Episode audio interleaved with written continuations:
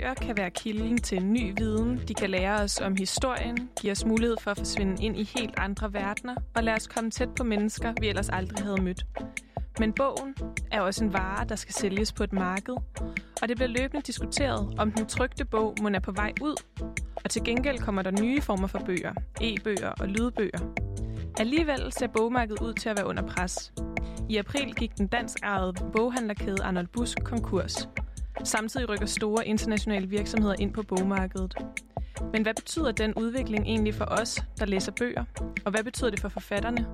Hvor mange penge går overhovedet til dem, når jeg køber en bog? Hvilken rolle spiller det for litteraturen, at bogen ikke kun er et slags kunstværk, men også en vare på et marked, der er under pres? Er bogbranchen ved at gå for lidt? De kalder det et hovedværk, både i dit eget forfatterskab og i dansk litteratur. Dem, der inspirerer mig, dem jeg tænker sammen med, dem jeg laver politik og litteratur med. So what I'm going to do is just sit here and eat my book while you guys carry on. Vi fortælle om nogle af de her skæbner, så man kan mærke det. Mm. Så det ikke er for sjovt. Jeg har sgu mere øh, autoritet end min forlagsdirektør og samtlige tosser på DR.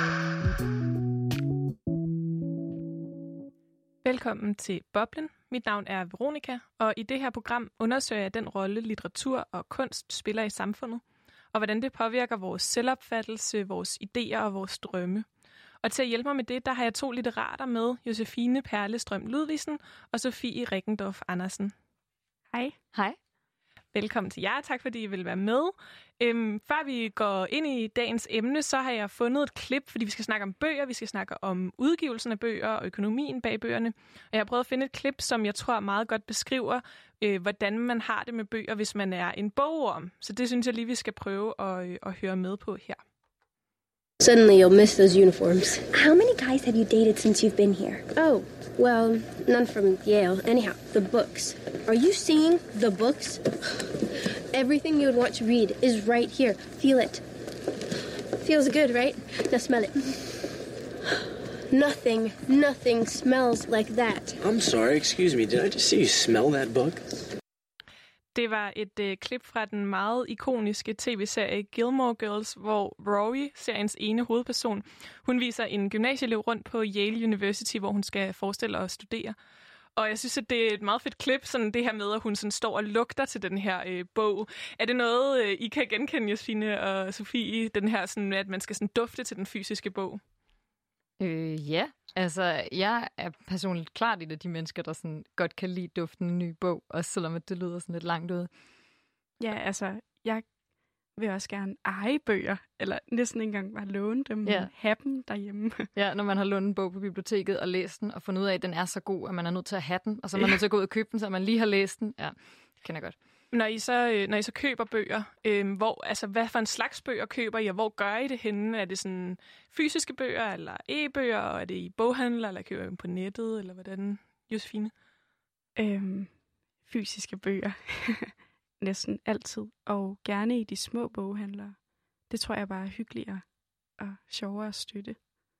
Ja, jeg vil også normalt sige fysiske bøger, men faktisk de sidste par år er jeg blevet virkelig vild med lydbøger. Øhm, og det er lidt en anden oplevelse, fordi man har den ikke i hånden, og, og jeg er jo enig i med Rory i, at der er noget helt specielt i at have bogen i hånden. Men, øhm, men jeg er faktisk begyndt at, øh, at gå over til lydbøger, og jeg har fået nogle, købt nogle af de der lydbogstjenester, og det kan faktisk også noget, synes jeg. Mm. Noget af det, vi skal snakke om i dag, det er jo også sådan den her udvikling i, i, bø, i bogbranchen omkring, at der måske er færre og færre trygte bøger, og, eller det skal vi jo prøve at undersøge, og, øh, og der måske bliver mere og mere sådan lydbøger, e-bøger, det her med, at man køber det på en ny måde. Og øh, klippet med Rory, det, det foregår øh, godt nok på et bibliotek, men det er lidt den her stemning at gå ind og se på nogle fysiske bøger, sådan som man også kunne gøre det i en boghandel eller, eller et antikvariat. Og i dag der skal vi snakke om det her med, at bøger det jo er noget, som netop bliver solgt, altså historisk set i butikker, øh, men vi skal se på, hvordan at, øh, at bogbranchen bliver presset, eller undersøge, om den bliver det, af at der er færre, der køber trygte bøger. Og vi skal også høre omkring, hvordan at der er mere og mere internethandel med bøger, og blandt andet internethandelsvirksomheden Amazon er på vej ind på det danske bogmarked. Og øh, for at finde ud af, hvad det betyder, både for, øh, for bogmarkedet, men også for dem, der ligesom er involveret i bogbranchen, for eksempel forfatterne, så har øh, Josefine, du har været ude og interviewe Morten Visby, der er formand for Dansk Forfatterforening, og vi skal lige høre ham præsentere sig selv her.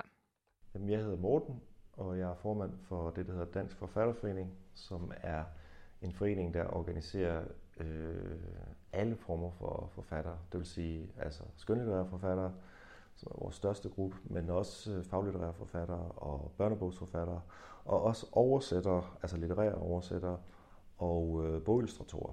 Og jeg øh, arbejder rigtig meget med bogmarkedsforhold og alt det politiske og økonomiske omkring bogens kredsløb. Ja, så Morten her skal gøre os lidt klogere på, øh, på bogmarkedet og den måde, det påvirker øh, forfatterne på. Men så skal vi også høre om, hvordan der i det seneste, de seneste år også har været sådan en slags modbevægelse, eller en anden bevægelse i hvert fald i bogbranchen, hvor at øh, der er flere og flere små forlag, der opstår. Og vi skal tale om, hvad, hvorfor det sker, og hvad de små forlag de gør anderledes. Øh, hvordan det kan være, at der pludselig dukker en masse nye forlag op, samtidig med, at man taler om, at, at bogbranchen måske er presset på grund af de her udviklinger med internethandel osv. Øhm, og til at hjælpe os med at forstå den udvikling, der har Josefine også været ude at tale med Jakob Sandved, der er chef for forlaget Gladiator. Og han præsenterer også lige sig selv her. Jeg hedder Jakob Sandvad. Jeg er chef for Gladiator. Ja, så i det her program, der dykker vi ned i økonomien bag bøgerne. Vi taler om, hvad det betyder, at bøgerne ikke kun er kunst, men også er varer på et marked.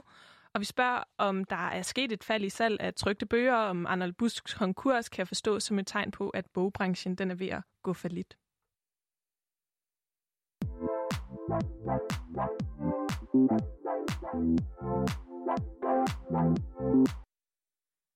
Nu skal vi øh, til at gå lidt mere ind i undersøgelsen af, af økonomien bag bøgerne, og vi skal prøve at få et overblik over, hvad det egentlig er for en situation, bogbranchen øh, den befinder sig i. Øhm, og jeg synes, vi snakkede jo om inden det her program, at vi skulle prøve at finde ud af, sådan, hvor mange trygte bøger bliver der overhovedet solgt. Øhm, hvad har du fundet ud af der? Jamen, altså, det er ret svært at sætte tal på, hvor mange bøger, der egentlig bliver solgt i Danmark. Øhm, men man kan i hvert fald se på øh, forlagenes totalomsætning. Der er sket et fald inden for de sidste par år, og det, øh, det tænker jeg, at man også kan se som en konsekvens af, at der er færre indtægter fra salg af fysiske bøger. Øhm, Ja, så selvom at man ikke nødvendigvis kan se præcis, hvor mange fysiske bøger, der bliver trygt og udgivet i Danmark, så, så er der i hvert fald et eller andet med omsætning, der i hvert fald er nedadgående. Det må betyde, at der er en eller anden form for pres på bogbranchen i hvert fald. Ja, præcis. Det er jo sådan, at mens vi gik i gang med at forberede til det her program, der skete der noget ret markant for bogbranchen her i Danmark.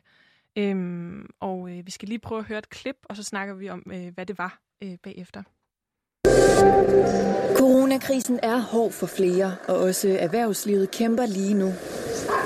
I går fortalte vi, at den 124 år gamle boghandlerkæde Arnold Busk er gået konkurs, og nu lukker samtlige butikker i landet. Her er 13 i vores sendeområde.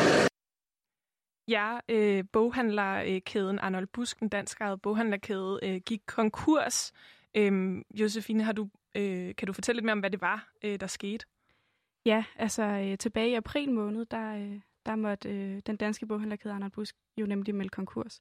Og øh, det skete jo som en konsekvens af nedlukning af butikker på grund af covid-19. Øh, og også nogle andre økonomiske, øh, dårlige økonomiske beslutninger måske. Men øh, jeg tænker også, at det klart har været et pres på boghandlere generelt i Danmark i forhold til det her salg af fysiske bøger, at det også har... Øh, har haft en indvirkning på det. Øh, og øh, det sendte ret mange øh, chokbølger igennem bogbranchen og læsere, og sådan, der var ret mange reaktioner på det. Ja, også fordi, øhm. at øh, Arnold Busk har jo været sådan et, øh, en ret central øh, øh, boghandlerkæde, øh, og der er den her øh, store, det her flagskib, kunne man kalde det, inde på Købmagergade, som, som, øh, som sådan har været en, en meget markant, øh, en markant samlingspunkt, øh, som jeg forstår det, for sådan bogbranchen. Ja, og øhm, der, de har jo også haft øh, 29 butikker er det vist rundt omkring i landet, øhm, som jo alle sammen har måttet lukke. Øhm, og det er jo også ret interessant, fordi at vi jo også i det her program ser på fysisk salg i butikker over for online boghandelssalg. Og det, at der er så mange boghandlere, der lukker rundt omkring i Danmark, kan jo også betyde, at det bliver ret begrænset for mange læsere i landet at købe bøger i en boghandel. Ja, man kan også se, at salget af lydbøger, især sådan nogle netlydbøger og sådan nogle netlydbogs-streamingtjenester, er gået kæmpe meget op inden for de sidste par år. Og det kan jo også have haft en, en indflydelse på, at folk ikke længere går i Arnold Busk og køber bogen, når de har Mofibo og bare kan lytte til den der. Ja, Mofibo, det er den her øh, streamingtjeneste, eller hvad man kunne kalde det, for, øh, for lydbøger, ikke? Ja, præcis. Ja, og altså, det var jo sådan et, øh, et chok, og vi havde snakket om, at vi ville lave et program omkring, hvad er økonomien bag bøgerne, og det her med, at man taler om, at, det, at bogbranchen er, er under pres. Men, øh, men udover øh, at, at Arnold Busk gik, øh, gik konkurs, så er der også lige for nylig sket noget andet ret stort for, øh, for bogmarkedet, nemlig at der er en international aktør, der har, har meldt sin ankomst. Øh, prøv lige at høre med her. For Amazons øh, indtog på det danske marked har været længe ventet og er nogen frygtet, og nu rør online-giganten på sig, fordi i sidste uge kunne Dagbladet Børsen fortælle, at The Book Depository, som Amazon ejer, har kontaktet danske forlag for at sikre sig et sortiment af danske bøger, når de åbner i Danmark. Og den første aftale er nu landet, nemlig med øh, Danmarks største forlag Gyldendal, der skal levere til den her webshop. Ja, Amazon, den her store internethandelsvirksomhed, øh, er på vej ind på det danske bogmarked og har indgået en aftale med Gyldendal. Josefine, kan du fortælle lidt mere om, hvad det sådan betyder, og hvad det er for en aftale? Ja, altså øh, i starten af maj, der indgik Gyldendal jo øh, den her aftale med øh, Book Depository, som er et 100% Amazon-ejet datterselskab. Øh, og de indgik ligesom en aftale om, at, at øh, Book Depository skal sælge Gyldendals bøger i Danmark. Øhm, og det er, er der mange branchefolk, der ligesom ser som øh, et skridt på vejen til i hvert fald at handle direkte med Amazon. Øhm, og det øh, vækker lidt bekymring i den danske bogbranche, øhm, fordi Amazon tidligere er blevet beskyldt for at underbetale sine forfattere i USA. Og derfor øh, er det lidt interessant at se, hvilke konsekvenser det egentlig har for de danske forfattere. Ja, og det er jo også en, øh, en kæmpe mastodont af, af en virksomhed, øh, som, som bevæger sig ind. Altså, øh, øh hvad hedder det, international øh, Øh, en virksomhed, som ikke kun sælger bøger, men som sælger alt muligt andet, og dermed også øh, ligesom kan tjene på andre ting, hvor man kan sige, at Arnold Buske, ligesom, måske havde de nogle, nogle brætspil og sådan noget, men ellers er det jo primært bøgerne, øh, som det skal køre rundt på. Så noget af det, vi skal kigge lidt videre på i dag, det er også, øh, vi skal prøve at undersøge, sådan, hvad betyder det egentlig for, den, for sådan forfatter i Danmark, hvis det her øh, sker, hvis, øh, hvis Amazon begynder at blive en, en stor spiller, og kommer det til at betyde noget for, sådan, hvordan forfatterne... Øh, altså hvad for en løn de kan få, men også øh, hvilke forfattere, der får mulighed for at udgive, for eksempel, og, og sådan nogle ting. Øhm, og så er det jo lidt interessant med den her sådan, internethandel med bøger. Øhm, jeg ved ikke, er der nogen af jer, der sådan, køber bøger på, øh, på internettet øh, herhjemme? Der er den streaming, eller hvad hedder det, internethandelstjeneste, øh, der hedder saxo.com. Altså, jeg, jeg tror personligt i hvert fald, at jeg øh, er så glad for følelsen af at gå ind i en boghandel og bare sådan være omgivet af bøger og blive inspireret også. Ikke? Jeg synes ikke, man bliver inspireret på samme måde af sådan at gå ind og se en bog sådan på et billede øh, på en computer.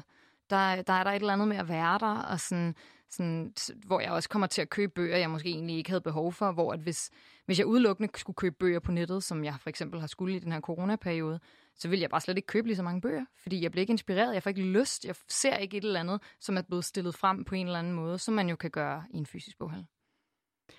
Nej, jeg øh, køber nok også flest bøger i fysiske boghandler, men øh, Saxo.com er jo øh, en, den, den største internetboghandel herhjemme, øh, og har millioner, tror jeg, af titler.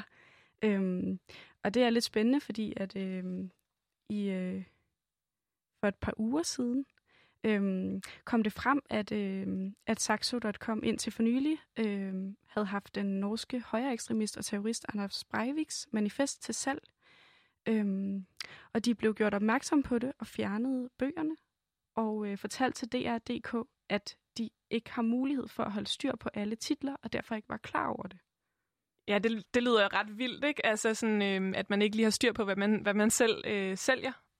Ja, og det er jo netop det, der er forskellen øh, imellem en fysisk boghandel og så en internetboghandel. Fordi i en fysisk boghandel er der jo nogle mennesker, der vælger helt specifikt, hvad for nogle bøger de gerne vil have, og så bliver de bestilt hjem, og så stiller de dem frem på en specifik måde i vinduerne, alt sådan noget.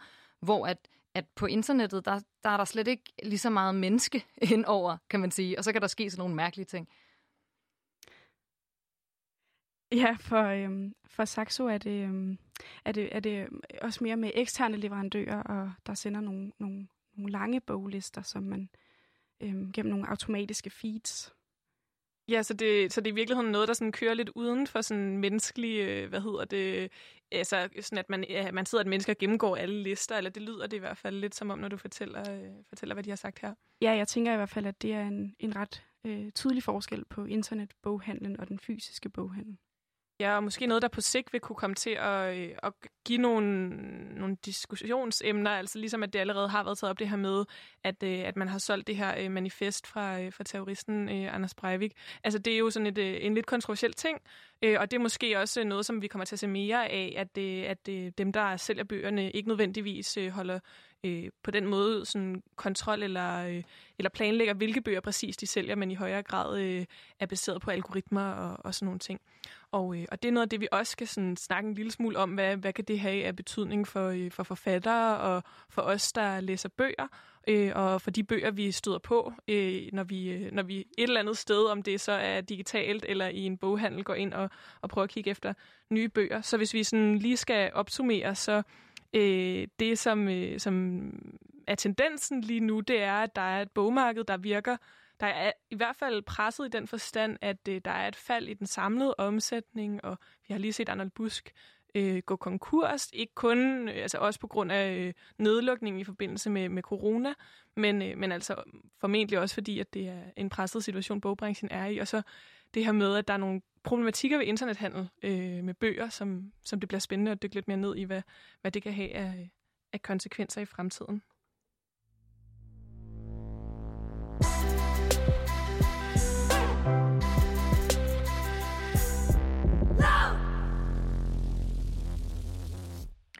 Du lytter til Boblen, hvor jeg, Veronika, sammen med de to litterater, Josefine og Sofie, undersøger, hvad det betyder for bogbranchen, at der er pres på i forhold til, hvor mange trygte bøger, der bliver købt, og at der er større og større internethandel.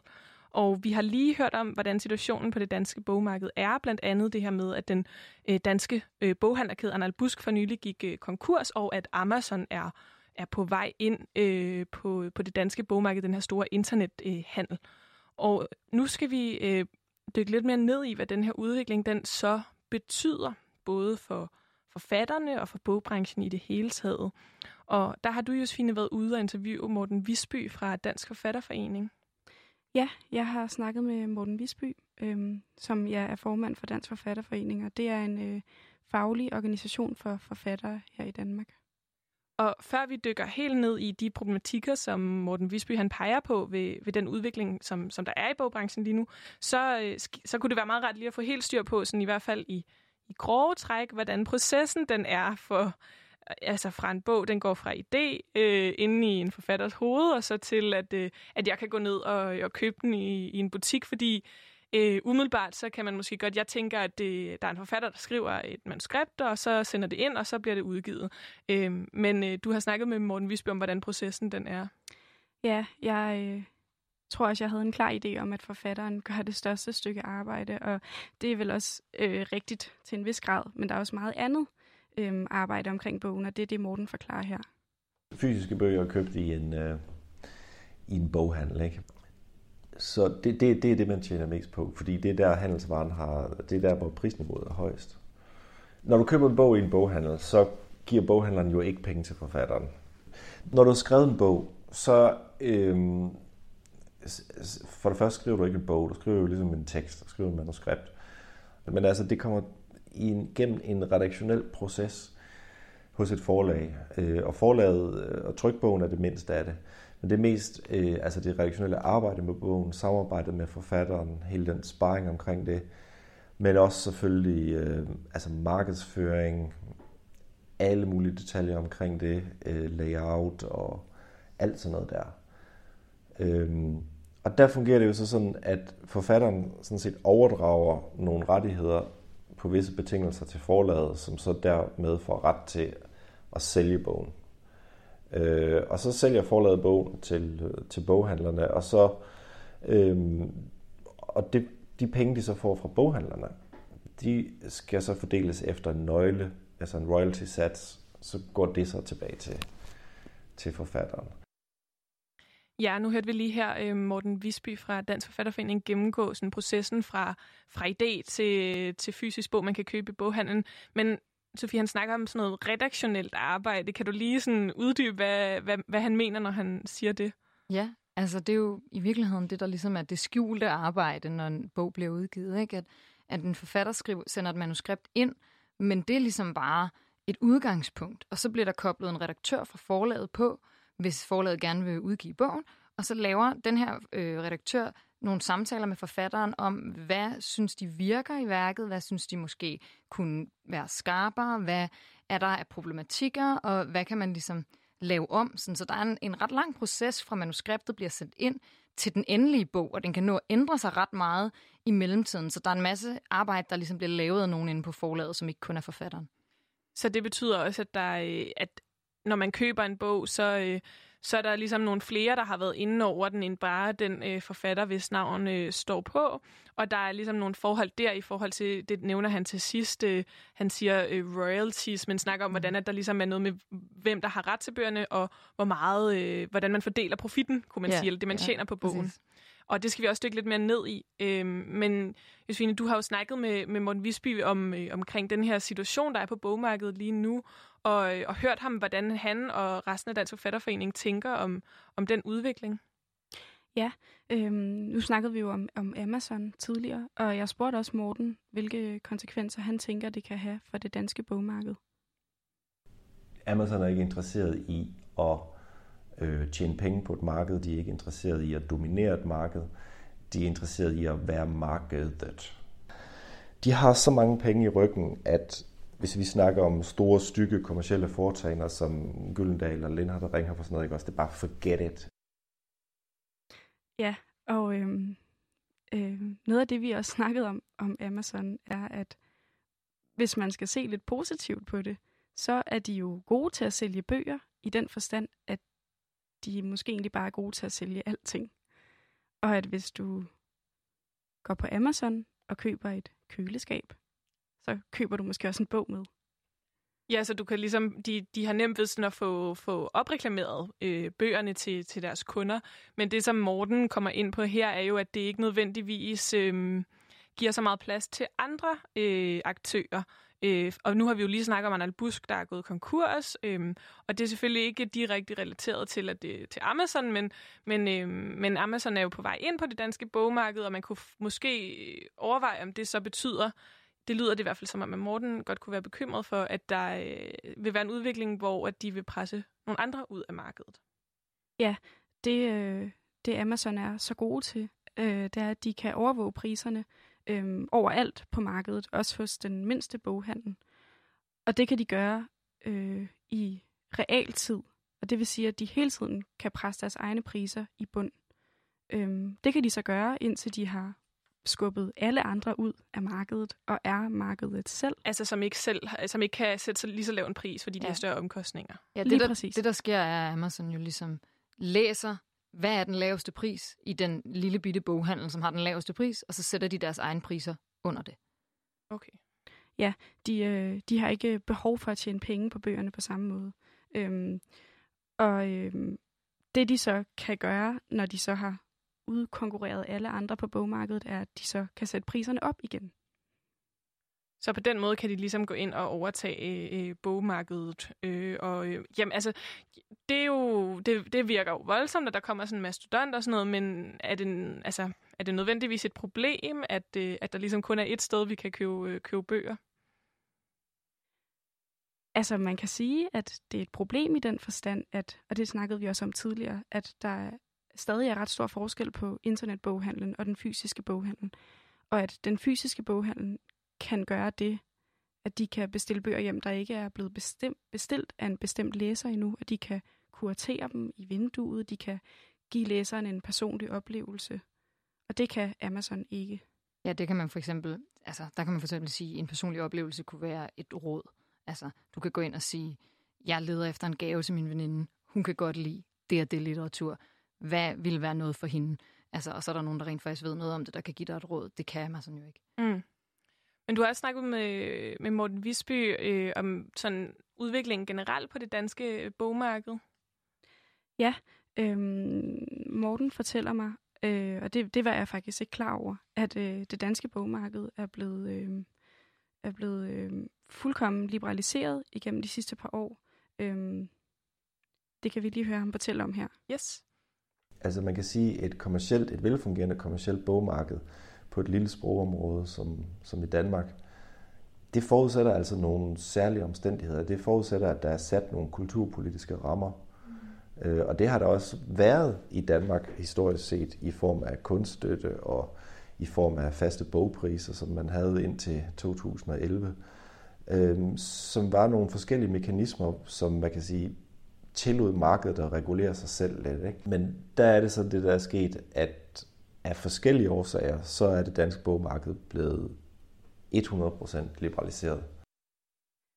Ja, jeg kan lige hurtigt forklare. Øhm, han taler om liberalisering her, øh, og når der sker en øh, liberalisering af et marked, så øhm, afvikles eller formindskes den offentlige regulering af varens bevægelser, og det, i det her tilfælde handler det ligesom om at fjerne den her priskontrol på bøgerne. Ja, altså før i tiden, der havde man, før 2011, der havde man nogle faste priser, som forlaget bestemt. Så forlaget bestemmer, når, de, øh, når en bog skal udgives, den her bog skal koste det her. Og så kunne boghandlerne ikke sælge det til en lavere pris, end det forlaget ligesom havde bestemt. De måtte ikke sælge det til en lavere pris. Og med liberalisering, der kan folk ligesom 100% selv bestemme, hvad de vil sælge bøgerne for. Og folk, der ikke er boghandlere, kan også få lov til at sælge bøger. Altså det der med, at man kan være i Føtex, og så ligger Jussi og Olsen lige der, og så kan man købe den til en 50'er. Men altså, hvis der sker, nu der sker den her liberalisering, øh, altså at det, der er mere konkurrence om priserne på bøgerne. Øh, jeg tænker på, sådan, hvad det så betyder for hvor meget, altså for forfatterne. Øh, på den ene side kunne man måske forestille sig, at det, det er fedt for forfatterne, hvis der er flere, der begynder at sælge bøgerne, fordi de så kan blive købt af flere mennesker, eller de når ud til flere. Men på den anden side, hvis priserne bliver lavere, så er der vel også en lavere fortjeneste på det. Ja, øhm, det er jo rigtig ærgerligt for forfatteren, når man ikke har en, øh, en pris, man kan regne med. Øhm, og desværre øh, fortæller Morten også, at øh, selvom at priserne bliver sat ned, så betyder det ikke nødvendigvis, at der bliver solgt flere bøger. Altså, der bliver jo læst og solgt mere, mere eller mindre lige så mange bøger, som der gjorde tidligere. Men priserne er jo faldet, fordi at vi har fået frie bogpriser det, det er dels det, at de er, blevet, de, de er blevet billigere, og de er flyttet over på nogle formater, hvor, hvor, hvor omsætningen er endnu mindre. Og så er det det problem, at, øh, at den her øh, liberalisering, den gør, at øh, man ikke kan have nogen hvad kan man sige, bindende standardaftaler mellem de forskellige aktører. Det kan man ikke af konkurrenceretslige årsager. Og det gør jo, at øh, de svageste aktører i den værdikæde. Og det er jo så paradoxalt nok skaberne. Det er faktisk dem, som er absolut nødvendige for, at der overhovedet er et produkt. De havde i forvejen en svag forhandlingsposition, og den er så blevet endnu sværere på grund, svagere på grund af, af liberaliseringen. Ja, altså det Morten fortæller her er, at øhm, forfatteren jo desværre er den, der bliver hårdest ramt af den her øh, manglende priskontrol og liberalisering af markedet. Så på en måde, så dem, der mm, mærker den negative side af den her udvikling, det er i højst grad dem, som, som har skrevet bøgerne, og som hvad kan man sige, fundet på ideen. Øh, hvor der måske er øh, nogle andre, der, der godt kan få det til at løbe rundt, fordi de har andre indtægter og, og lignende. Ja, lige præcis. Det er jo det, vi for eksempel ser med Amazon. Men hvis, øh, hvis man skal prøve sådan at gå lidt ind på, sådan, hvordan, forfatternes, øh, hvordan forfatteren får det til at hænge sammen så, og kunne skrive bøger og sådan noget, altså hvordan, øh, hvordan forholder Dansk Forfatterforening sig så til, hvad der ligesom øh, er brug for, eller hvordan man kan strukturere det på en måde, så forfatterne alligevel kan, øh, kan udgive bøger? Ja, øh, det har jeg også talt med Morten om. og øh, en rigtig vigtig pointe øh, omkring forfatterens økonomi, det er, at man får udbetalt et forskud på bogen der er det jo simpelthen så afgørende, at man får den der investering, ikke også? Og det, det, det gør Amazon ikke. Vel, det giver ikke det forskud der.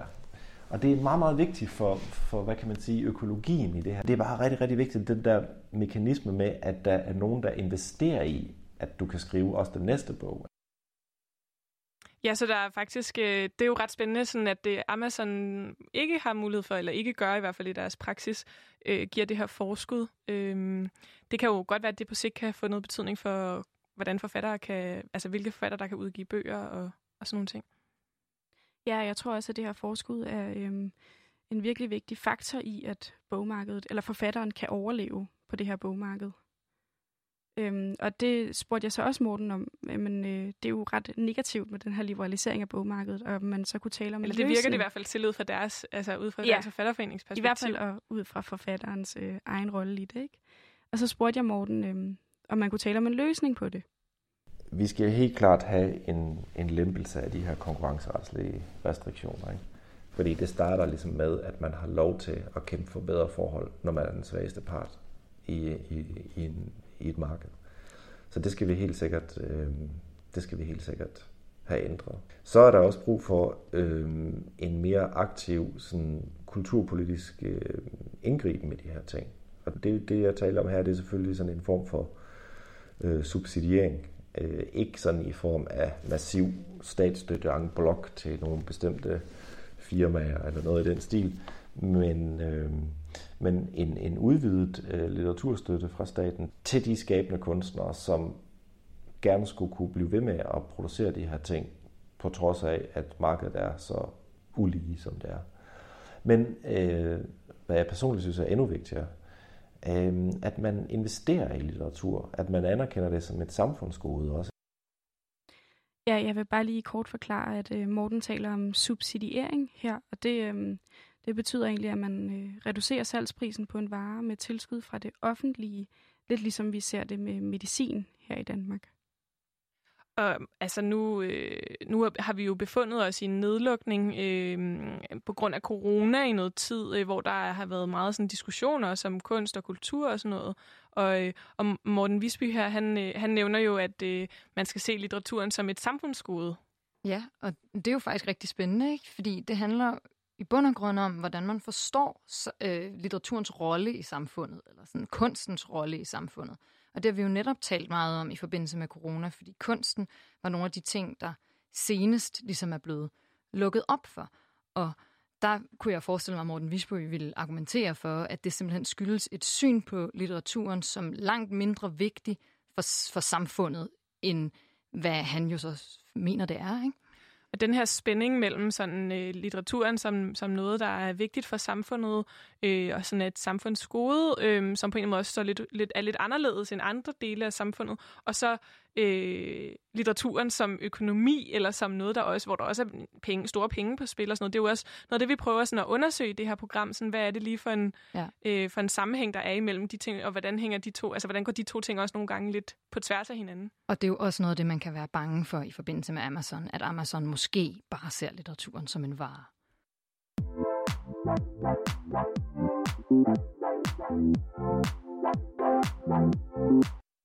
Så nu har vi lige hørt øh, fra Dansk Forfatterforening Morten Visby om, hvilke konsekvenser øh, det har haft for, øh, for forfatterne især, at der har været sådan en såkaldt liberalisering af bogmarkedet, som blandt andet har åbnet for, at flere aktører kunne være inde over at sælge bøger, man kunne sælge bøger til lavere priser, end man har kunnet øh, tidligere. Men øh, det lød jo som om, at det var øh, ret negativt, eller i hvert fald var nogle store udfordringer, og øh, Mon Visby fremlagde som løsning det her med, at, at det offentlige eller staten skal spille en større rolle. Men bliver der slet ikke gjort noget i, hvad kan man sige, bogbranchen for at, at bekæmpe eller modarbejde de her, hvad kan man sige, udfordringer, som bogbranchen den står overfor? Ja, men altså, man kan sige, at der historisk set har der på et tidspunkt været et tidspunkt, hvor at der var rigtig mange forlag. Og så i 70'erne var der en hel masse forskellige forlag, og det var meget sådan øh, spredt marked. Eller sådan. Og så har der været øh, en, et stykke tid, hvor at det har været nogle meget store forlag, der solgte de fleste af bøgerne. Men det der med de små forlag er begyndt at komme igen her i 10'erne. Øhm, og der er blevet der er en hel masse små bitte forlag, der springer ud, hvor det ligesom er, er ildsjæle, der bare starter et forlag og gerne vil, vil udgive et eller andet specifikt niche-litteratur, som måske er lidt smallere end det, de store forlag har. Så på den ene side, så har vi sådan en udvikling, hvor at der er nogle, nogle store mastodonter, der er på vej ind på bogmarkedet, altså øh, for eksempel øh, Amazon, som sælger rigtig mange andre ting også. Og så på den anden side, så er der øh, en tendens til, at der opstår en masse små øh, forlag og andre initiativer, øh, som, øh, som også arbejder med bøger og udgiver bøger. Og Josefine, derfor så har du været ude og interviewe Jakob Sandved, der er direktør for forlaget Gladiator. Ja, jeg har været ude og snakke med Jakob, og øhm, først kan vi lige høre ham fortælle lidt om, hvad Gladiator egentlig er. Hans Otto Jørgensen og Josefine Blågard og, øhm, og mig selv, der startede forlaget i sin tid. Der var ligesom nogle ting der, som vi ikke rigtig følte, vi havde plads til. Og så havde vi også egentlig bare lyst til at lave vores eget. Vi var alle sammen tilknyttet større forlag, og så lavede vi vores eget, fordi vi havde bud på, på noget, vi synes var vigtigt at, at lave, som, som måske ikke øh, der helt var plads til. Jamen, helt konkret, så var det så var der nogle udgivelser, som vi gerne ville lave, som vi synes var rigtig gode. Noget ny dansk skønlitteratur og nogle klassikere. Og faktisk også det der projekt med Horten, Hans Otto Jørgensens øh, litteraturhistoriske projekt. Ja, øh, det var Jakob der fortalte lidt om, hvad de mindre forlag egentlig kan, eller hvad Gladiator kan. Øh, og hvad, han ikke lige, hvad der ikke lige kom med i klippet her, så handler det for Gladiator også meget om at skrive kvinderne ind i litteraturhistorien. Og det har de haft øh, nogle udgivelser med, og på den måde sådan sørget for at, at gøre det, som de synes, der manglede i bogmarkedet eller i bogverdenen, altså udgive det. Ja, præcis. De har sådan en serie, der hedder Sandalserien, som skriver en masse glemte personer ind i litteraturhistorien. Grunden til, at jeg øh, synes, det er spændende det her med, at der er de her to modstridende øh, tendenser med store mastodonter og så de her øh, små forlag, det er jo også for at finde ud af, sådan, hvad, altså, hvad betyder det egentlig for, hvilke bøger vi fremover kommer til at kunne læse, øh, og hvad betyder det for, hvem der kan skrive bøger, og jeg ved ikke, om du har, har snakket med, med Gladiator om, hvordan de sådan mere, øh, altså som forlag forholder sig til det her med økonomien i, i bøgerne. Ja, altså, øh, vi har snakket sammen, med Jakob, omkring Øh der findes måske lidt en myte om den lidende kunst, at det skal være hårdt at, øh, at øh, skabe kunst, og det, det er måske ikke helt rigtigt. Men vil man ikke satse på det? Sikre sig, at vi har en, en, en, en rig øh, litteratur. Øh, øh, vi har nogle forfattere, der, der har råd til at skrive, og ikke hele tiden skal være på randen af falit. Øh, den der romantiske tanke om, at når man lider, så skriver man god kunst, det tror jeg ikke på helt. Hvis man ikke kan betale husleje, eller skal bo på, på gaden, eller ikke kan holde ud og drikker for meget, det, det tror jeg altså ikke på. Ja, her fortæller Jakob om, hvorfor det er vigtigt, at, at forfatteren også kan tjene nogle penge. Øhm, selvom det jo kunne være dejligt bare at skrive bøgerne uden fokus på økonomi. Øhm, og det er også en ting, Gladiator som forlag har fokus på. De har nemlig den her gladiator-model? Vi har en model, der hedder 50% til forfatteren og 50% til forlaget af overskuddet. Ikke? Når trykudgifterne og udgifterne til grafisk arbejde og udgivelserne til at oprette en titel i bogportalen, og så deler man simpelthen bare overskuddet. Ikke? Så har vi også, øh, at øh, når man øh, efter to år, så kan man faktisk tage sine rettigheder tilbage. Det vil sige, hvis man ikke er glad for at være på forlaget, så kan man tage sin bog med videre. Men det er også at sikre ens familierettigheder, altså ens ting senere hen. Altså, det lyder jo lidt vildt, øh, det som bliver sagt her med, at øh, altså, det ligesom bliver præsenteret som noget særligt, øh, at det er en særlig altså, gladiatormodel. Det er noget, gladiator har opbygget den her model med, at man deler øh, overskuddet øh, 50-50, så forfatteren får 50 procent øh, for den bog, som vedkommende selv har skrevet. Og også det her, der bliver sagt til sidst med, med rettighederne. Jeg må indrømme, at, at jeg måske har troet, at, øh, altså, at den, der skriver bogen, også er den, der dels primært tjener penge på bogen, men også selvfølgelig ejer det, man selv, de ord, man selv har skrevet. Ja, det skulle man også tro, ikke? At, at øh, det ligesom var forfatterens egen del, men sådan er det faktisk sjældent. Øh, og normalt siger man, at det kun er omkring 15 procent der går til forfatteren, øh, når, altså, når forfatteren har skrevet en bog, og den så bliver solgt. Ikke? Øhm, så det er faktisk ret vildt, det Gladiator har gang i, og de taler også meget om det, og det er noget af det, de ligesom er blevet, blevet kendt for. Det står inde i alle de der Gladiator-udgivende bøger, der står Gladiator-modellen og, og alle reglerne for det og sådan noget. Ja, og øhm, jeg spurgte også Jacob, øhm, hvad en modstrategi ligesom kan være til det her liberaliserede bogmarked. Og der øhm, er gladiatormodellen selvfølgelig en måde at gøre det på. Øhm, men det Gladiator også kan som forlag, er, at de udover at udgive bøger, også har en skriveskole. Den kan I lige høre Jakob fortælle lidt om. Skolerne udvikler litteraturen, men også dem, der underviser, som er forfatterne. Og så kommer der nogle talenter ud af det, men der kommer sådan set også læser ud af det. Ja, der kommer ny litteratur ud af det. Det bliver udviklet. Altså forfatterne bliver, bliver inspireret. De nye forfattere bliver inspireret. Fordi jeg mener også, at vi udvikler den måde, man læser på. Vi startede det jo sådan set også i opposition til altså, det etablerede uddannelsessystem. At vi gerne vil læse på en anden måde, end man gør på gymnasierne, og litteratur, historie og videnskab osv. Hvor at, øh, vi kan leve af at lave litteratur, og kun litteratur, og undervise litteratur, og udvikle litteratur. Og prøve at lave nye læsestrategier og vise vejen for, hvilken måde man kan lave en forlag på, og, men også, øh, ja, hvordan kan man lave et forlag, som, som beskæftiger sig primært med skønlitteratur, ny dansk skønlitteratur, og selvfølgelig, øh, vi har sådan noget oversat og, og vores klassikerserie. Ja, øh, her fortæller Jakob om, at hvilket øh, andet arbejde forlaget Gladiator laver, ud over at udgive bøger. Øhm, og det, øh, det er jo blandt andet det her med, at den her redaktørskole, hvor de simpelthen uddanner folk til måske selv at starte nye forlag, så der kommer endnu flere mindre forlag ind på det danske bogmarked. Ja, det er jo øh, lidt interessant som sådan en, øh, en alternativ strategi, at man sådan øh, arbejder for, at der skal opstå en hel masse små forlag.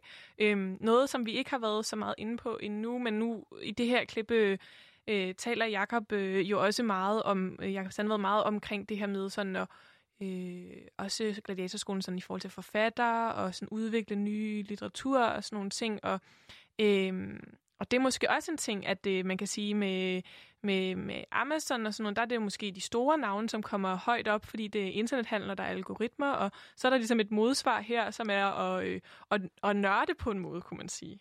Ja, og også måske prøve at hjælpe med at finde de nye stemmer frem, ikke? I stedet for, at det er de samme, der har udgivet en hel masse gange før, som Amazon ved sælger, fordi de har solgt før, så går Gladiator ind med den her skriveskole, og det er der rigtig mange andre, der også gør, der laver sådan nogle skrivehold, skriveskoler, hvor de hjælper øh, og underviser mennesker, som aldrig har skrevet noget før, eller aldrig har fået noget udgivet før, og som, øh, som ligesom gerne vil debutere på markedet.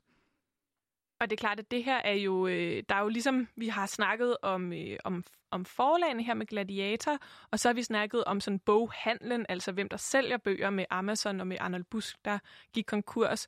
Og, øh, og det er selvfølgelig lidt to øh, forskellige dele af den øh, rækkefølge, som Morten Visby fra Dansk Forfatterforening gennemgik for os. Men, men det er jo interessant i hvert fald, at der lidt er to modsatrettede bevægelser i gang på hver sin side af bogproduktionen. Ja, det hænger over sammen. Altså, de bøger, som kan sælge på Amazon eller andre steder med den her liberalisering, hvor at folk ligesom kan presse priserne ned og sådan noget, det er måske især dem, som er skrevet af hver, altså folk, øh, forfattere, der allerede er etableret, som, øh, som folk har læst før.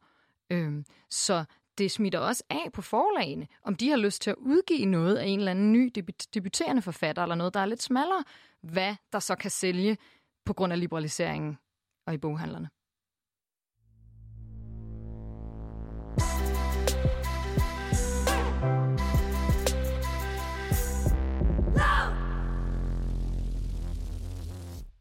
Du lytter til Boblen, hvor jeg, Veronika, sammen med Josefine og Sofie, der begge er litterater, undersøger om faldet i salg af trygte bøger, eller det bogmarkedet, øh, som øh, pludselig øh, har mere internethandel for eksempel, om det betyder, at bogbranchen den er ved at gå for lidt, og også lidt, hvad det betyder, at, øh, at bøger de ikke kun er kunst eller skønlitteratur, men det er også varer, som, som skal sælges, og som der skal indtjenes nogle penge på. Vi har hørt lidt om udviklingen i bogbranchen, og blandt andet det her med, at internethandlen udvikler sig meget, og der er mange store virksomheder på vej ind. Og så har vi lige talt om den her modbevægelse, hvor der er en masse små forlag, der begynder at starte op, og øh, hvor man prøver at udvikle nye modeller for, hvor meget øh, forfatterne tjener på deres bøger, og hvornår de får rettighederne tilbage til deres bog. Fordi selvom man måske skulle tro, at det bare var sådan, at øh, man som forfatter ejer sin egen bog, så er det ikke en selvfølge. Øh, det er faktisk, øh, faktisk sjældent sådan, at forfatteren med det samme ejer rettighederne til, øh, til sin egen bog. Men nu øh, synes jeg, det kunne være lidt spændende at øh, prøve at samle nogle af de her tråde, vi har været øh, ude og undersøge. Dels, hvad har det konsekvenser for forfatterne? Hvad er udviklingen og tendenserne?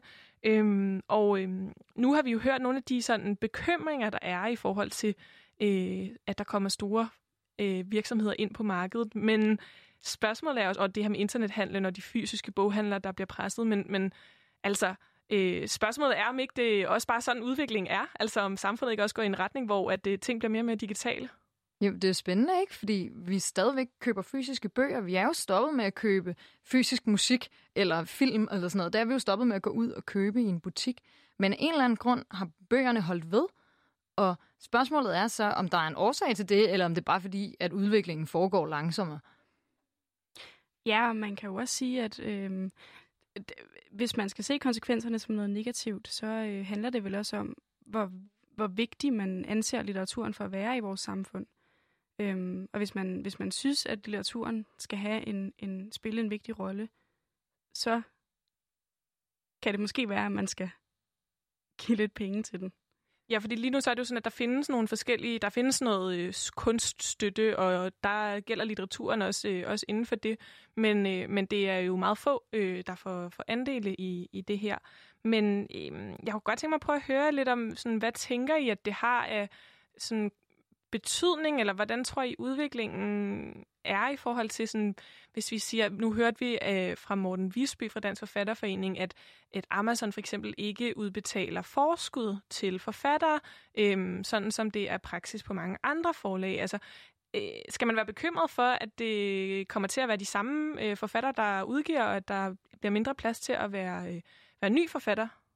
Ja, altså det vil jeg jo sige, at, at vi kunne være meget bekymrede omkring, fordi hvis det 100% er styret af, hvad vi plejer at købe, jamen så bliver vi jo bare i den samme rille. Hvis jeg har læst en hel masse bøger om en, en dame med katte, så vil øh, Amazon blive med at foreslå mig flere bøger om katte, og så vil jeg aldrig blive udfordret. Så vil jeg ikke kunne forestille mig noget, som jeg ikke havde kunne forestille mig før. Jeg vil ikke blive øh, brudt i min sådan, cirkel, eller min måde at tænke på, eller mine interesser.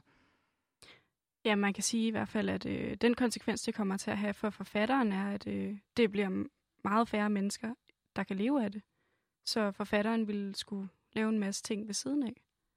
Det er jo øh, noget, som man også sådan historisk set har, øh, har set, at forfattere har gjort, så, så måske er det også bare sådan, at, øh, at man fremover skal være, øh, have et andet job ved siden af at være forfatter. Altså, det kan måske også give, altså, kunne det ikke også give nogle, nogle andre slags bøger, eller, eller hvad tænker I om det? Altså, jeg synes jo ikke, det er den del af det, der er problemet. Jeg, altså, jeg, jeg er helt enig med dig i, at der sagtens kunne være noget interessant i det, men det, der er det, efter min mening, sådan lidt problematiske, det er at kun tænke bøger som det, man sælger. Altså som varedelen af det. Ikke, ikke tænke på det som en eller anden form for dannelse, eller en eller anden form for udvidelse af sådan folks horisont, eller samfundets horisont. Ja, det kan i hvert fald blive problematisk, hvis bogen kun antages, fordi man tænker, at den kan sælge. Vi stillede jo det her sådan øh, lidt øh, øh, skarpskårende øh, spørgsmål i starten omkring, om, om bogbranchen den er ved at gå for lidt, og vi har hørt øh, lidt øh, nogle forskellige tendenser i, i bogbranchen. På den ene side, så er der en, en positiv udvikling i for eksempel antallet af lydbøger. Øh, på den anden side er den trygte bog måske i højere grad under pres, i hvert fald boghandlen øh, i fysiske boghandlere er, øh, er udfordret, og vi har lige set, at Arnold Busk, øh, den her store kæde, er, er gået konkurs, hvilket betyder, at mange butikker lukker rundt om i, i landet. Men, øh, men hvis bøgerne bare bliver lavet om til nogle, nogle andre, øh, andre formater, altså til lydbøger eller til e-bøger, øh, er det så ikke et tegn på, at bogbranchen på en måde har omstillet sig og formår at leve videre, eller hvad tænker I? Jamen, det er et godt spørgsmål. Øhm, jeg tror heller ikke, det er den del af det, vi har talt om, der er det, det farlige. Altså, der var også engang et tidspunkt, hvor man troede, at den hardback-bogen ville uddø, fordi paperbacken var blevet opfundet, og folk øh, havde sådan meget politiske, aktivistiske holdninger til, at øh, oh nej, man må slet ikke lave de her paperbacks, for så vil folk ikke læse hardbacks mere. Og det, det kan vi jo grine af i dag, fordi det, altså, hardbacken har jo 100% overlevet, og jeg tror sgu på den fysiske bog. Jeg tror, at den kommer til at overleve. Jeg tror godt, den kan klare sig igennem det her. Ja, altså øhm, på en måde, øh, burde det jo ikke være et problem, at bøger blev digitaliseret.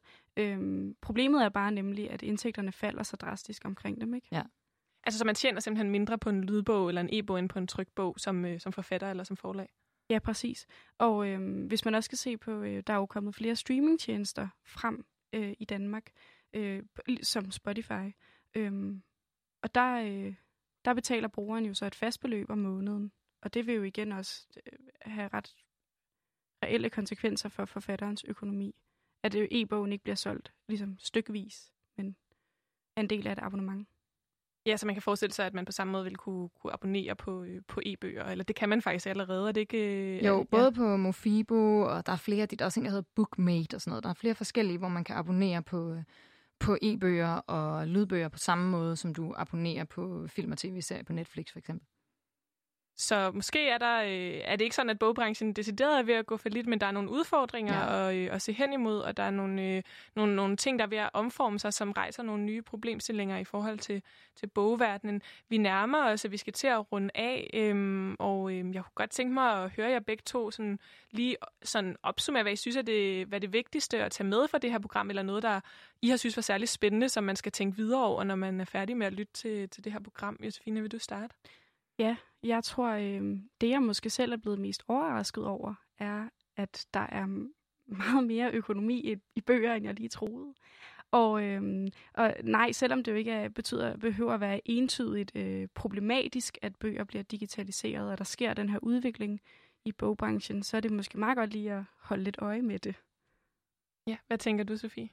Ja, øh, jeg tænker også, det der med at holde øje er en meget god måde at se det på, fordi jeg jeg, som jeg sagde før, altså jeg tror ikke, det er formen, der er farlig. Jeg, synes, jeg tror ikke, at e-bogen og lydbogen er farlig, men jeg synes, det er rigtig vigtigt lige at holde øje med, hvad der sker med forfatterne, hvad der sker med forfatterens rolle, og også hvad der sker med den måde, vi øh, udgiver bøger på, om det 100% er pengestyret, fordi der kunne jeg godt se nogle ting, der gjorde mig lidt bange.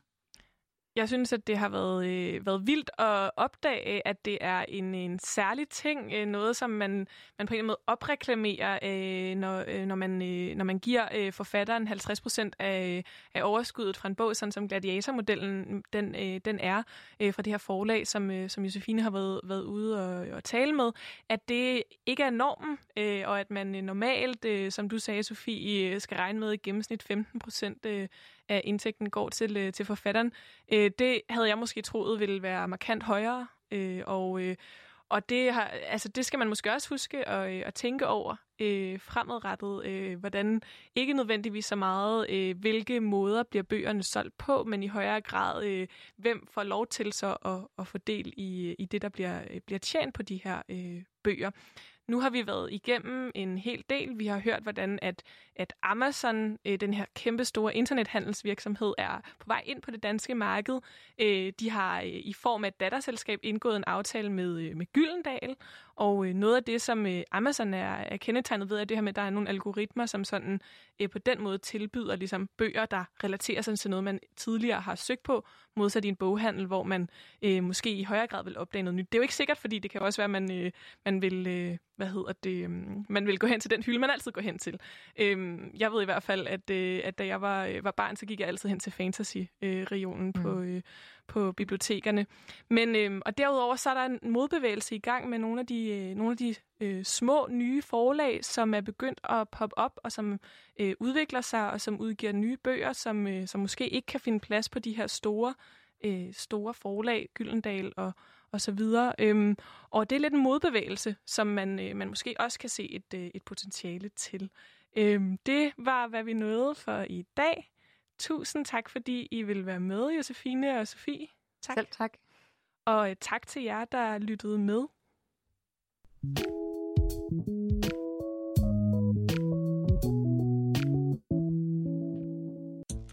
Du lyttede til Boblen. Programmet er produceret af Danske Studerendes Fællesråd.